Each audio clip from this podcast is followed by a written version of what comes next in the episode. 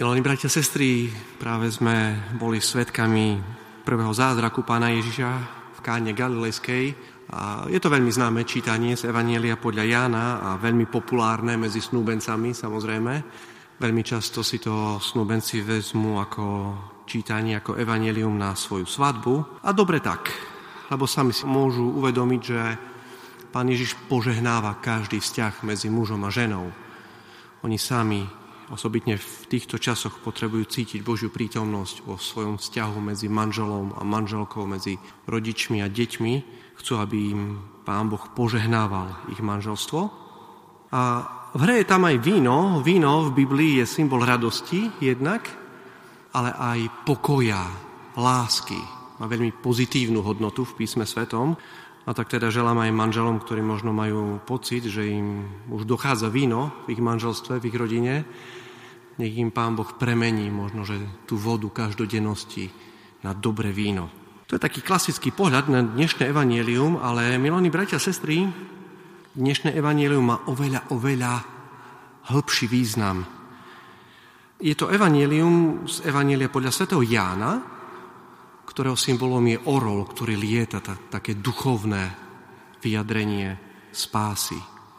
A je zaujímavé, ste si určite všimli, v závere svätý Ján konštatuje, nehovorí, že pán Ježiš urobil zázrak, nepochybne to bol zázrak, niečo, čo ľudia nie sú schopní urobiť, ale na záver dnešného evanielia hovorí, a Ježiš urobil v káne Galilejskej toto prvé znamenie a tak zjavil svoju slávu. Znamenie.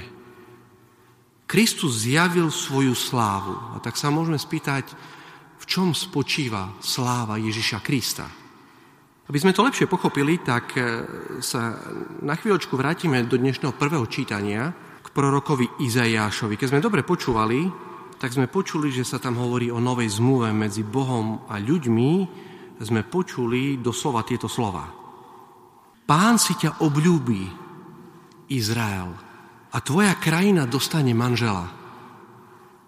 A ako ženich má radosť z nevesty, tak z teba bude mať radosť tvoj Boh.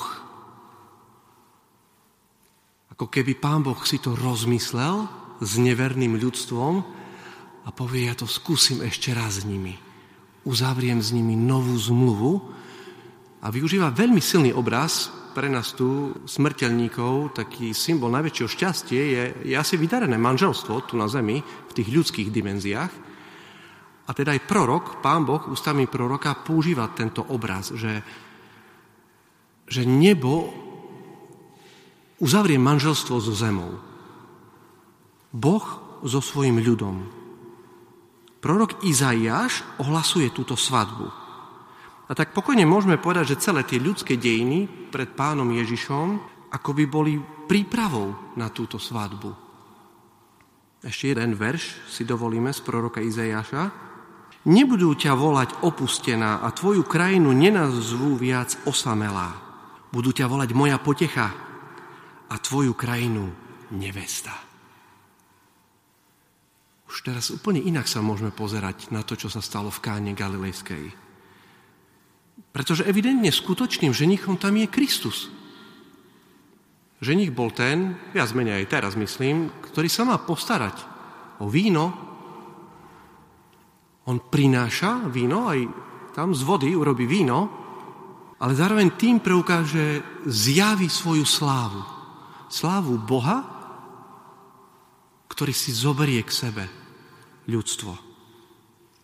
Je tu, Boh sa stáva človekom, aby slávil túto svadbu medzi Bohom a ľuďmi. Kristus je ten ženich, nepochybne.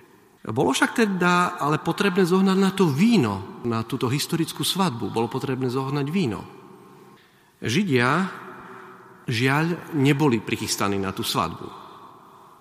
Nemali také víno. Nehovoríme o nejakom víne z nejakej pivnice alebo z vínotéky. Hovoríme o tom víne lásky, Víno ako symbol lásky, ako symbol opojenia, ako symbol radosti, veselosti. Židia v skutočnosti odmietli. Ale Kristus to tam priniesol. Boh, ktorý je láska. Teraz my myslím, že aj úplne inak eh, od dnešného dňa máme príležitosť úplne ináč vnímať Eucharistiu. kde je tiež víno. Za chvíľočku budeme liať víno do kalicha. Vezmite a jedzte. Vezmite a pite. Za chvíľočku budeme počuť. Lebo je to krv novej a väčšnej zmluvy. Miesto toho slova pokojne môžeme dať aj manželstvo medzi nebom a zemou väčšné. A tak Eucharistia, ktorú príjmame, nás jednak prenáša do tej kány galilejskej, ale zároveň aj na tú duchovnú svadbu, na ktorú sme pozvaní. Takto myslím, že tak teologicky sme sa snažili troška prehlbiť ten zázrak, aby sme pochopili, že má význam pre každého jedného z nás, aby sme neodmietali pozvanie Krista na túto svadbu, kde sa leje to skutočné víno, ktorým je jeho krv. Skutočné víno, ktoré nám zabezpečí skutočnú radosť, skutočný pokoj a šťastie. A tak na záver ešte môžeme jednu vec si všimnúť, oveľa viacej veci sa tu dá ešte všimnúť v dnešnom evanieliu, ale myslím, že je pre nás také pozbudzujúce, že si uvedomiť, že Pán Boh účinkuje v našom živote, aj keď to nevieme.